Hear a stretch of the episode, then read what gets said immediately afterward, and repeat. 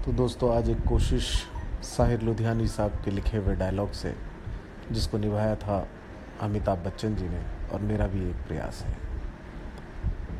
कभी कभी मेरे दिल में ख्याल आता है कि ज़िंदगी तेरी जुल्फ़ों की नरम छाँवों में गुजरने पाती तो शादाब हो भी सकती थी। ये रंजो गम की स्याही जो दिल पे छाई है, तेरी नज़र की शुआओं में खो भी सकती थी, मगर ये हो ना सका और अब ये आलम है कि तू नहीं, तेरा गम, तेरी जस्तजू भी नहीं। गुज़र रही है ये ज़िंदगी कुछ इस तरह, जैसे इसे किसी के सहारे की आरज़ू भी नहीं। ना कोई राह, ना कोई मंजिल, ना रोशनी का सुराग। भटक रही है इन अंधेरों में ज़िंदगी मेरी। इन्हीं अंधेरों में रह जाऊँगा कभी खोकर। मैं जानता हूँ मेरी हम नफस, मगर यूँ ही। कभी कभी मेरे दिल में ख्याल आता है।